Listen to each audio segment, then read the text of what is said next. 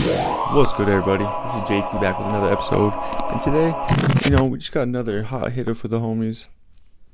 We're gonna be touching on them California fires.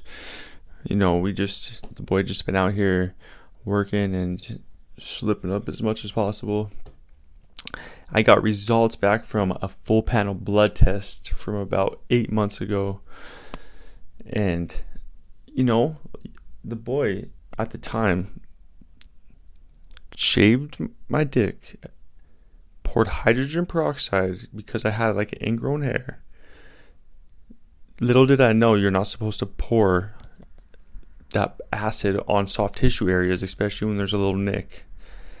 And I'm not gonna lie, the boy was a little faded at the time, you know, trying to clean up for wifey. I didn't have what do they call that? Manscaped? You know, Manscaped's not a sponsor.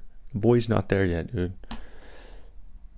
And you know, trimming the hedges at the time and nicked myself. I was like, man, this is that thing. I gave it a day. Is that thing infected? Poured some hydrogen on there, burned myself. It looked like an alien's mouth, dude. Right above, like on my on my dick root, up there, and every it was terrible. Trust me. Never had something like that went to the doctor. He's like, dude, I need a full panel blood test. Give you antibiotics. He gave me the antibiotics, and my I, I it was already going away by the time I saw him because they couldn't schedule me for like a week. So ended up going away, and I was like, fuck, I don't need that full uh, full panel blood test. I'm good. And plus, my wife's been pregnant, and like she's been going to the doctor. They've been testing her blood. She's good. So I was like, on bro science terms, we're, we're connected, so technically that defaults the loan until I go back into the doctor this past week. And I'm going in there for something else right now. But the doctor, he's like, So you didn't get your full panel blood test? And I'm sitting on that. I'm sitting on the doctor's bed, like on the waiting table on that shitty plastic, like the paper, the paper is underneath me. It's making weird noises. And I look up at her and I'm like, oh my God, these are the last moments where I think I'm normal. And she just goes line by line HIV, negative, HP, whatever, all that shit. Perfect. Gonorrhea, syphilis. Perfect. Scored 100%. But by the end of it, dude, I was about to cry because she was just going line by line. She should have just said they're all, you know, the whole test results are good. But I guess I deserved that for running from those results for that long. But she was like, "You're really lucky because you're incredibly healthy." And but at that time, I was like, "Oh, party time is gonna come to an end," you know, like, like you know, I work out, I do, I eat healthy and shit, but when the doctor's reading your first full panel to you after you've just been having a good old time your whole life and you're just like damn. I mean i've never shot got shot up with needles or nothing other than the covid vaccine. And i still feel like a faint ghost pain. It's like well you know what? After i took the COVID though, I went straight to the gym and like squatted 225 20 times. I was benching and shit. My arm is so sore. And I think it's just still kind of caught up in the muscle, but you know, we're still working. Like, I'm, you know, could just be, like I said, the phantom ghost of COVID still in my arm. But, um, read the full panel off. The boy's clear. I walk out of that doctor's office and I locked a key in my in the car I was using. I was I was even using my car. I was using my stepmom's car because some shit happened. My my wife took my car, and I locked her key in the car, dude. So I I get these great results and shit, and I walk out and I'm like, wow, you can't fix stupid. You know, you can test for healthy and test for shit like that, but is there a test for stupid, bud? Because. And then $90 deep into the locksmith.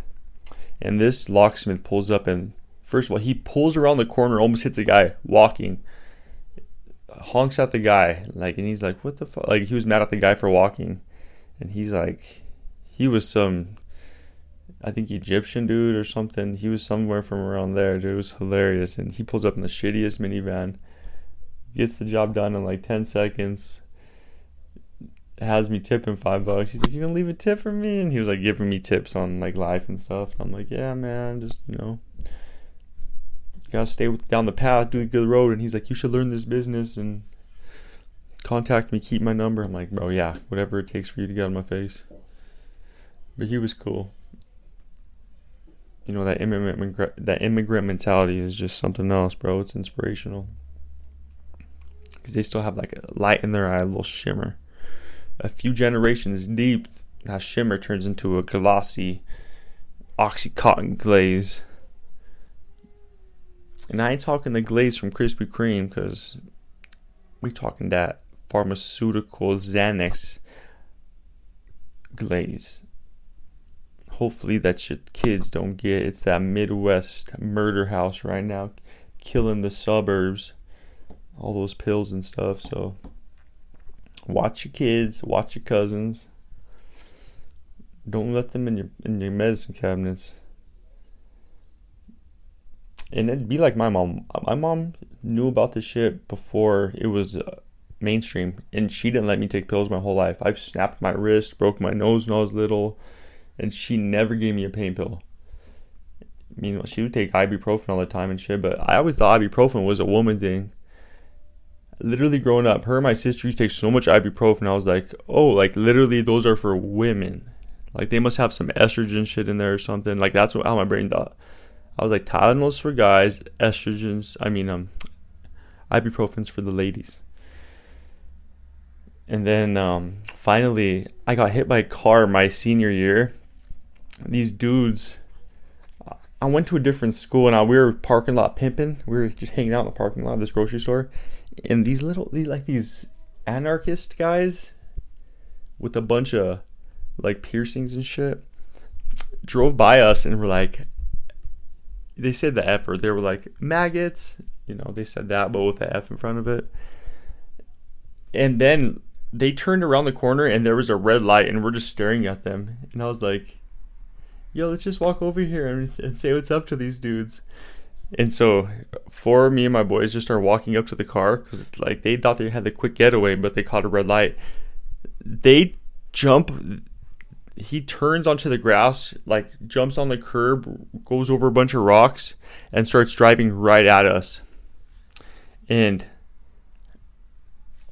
my homie split, and I like did a little what what and homie homie ran me over, dude. Fucking jumped and I got hit by the front and catapulted. And I did like a Superman and I bounced off my chest and jumped up. Like I'm athletic. I think I might be a superhero, like real talk. For like 20 feet, bounced, got straight up on my feet and ran at the car. Fucking tried to open the door. The door was locked and I started like hitting the window. And um, a bunch of people called the cops. And um, he ended up driving away, and I got the license plate. And um, man, it was crazy. He ended up they ended up finding him, and he was paying me like fifty bucks a month. I ended up I went to the hospital that night. I didn't have no broken bones or nothing, but I had, I had bruises. And on that, and on that one, I started taking ibuprofen. I was like, man, this ibuprofen shit is weird. But some of them kids get introduced to that them pills early and that's what's happening to California right now. We have uh, those floods hitting. And be careful what you pray for because everyone's praying for that drought to end. And now look what happened, man. It always balances out. I got the full panel, got the key locked in there. California prayed for a drought. Now it's just completely flooded. But I'm out, man. That's just JT checking back in. You know, one time for the one time. We done, son.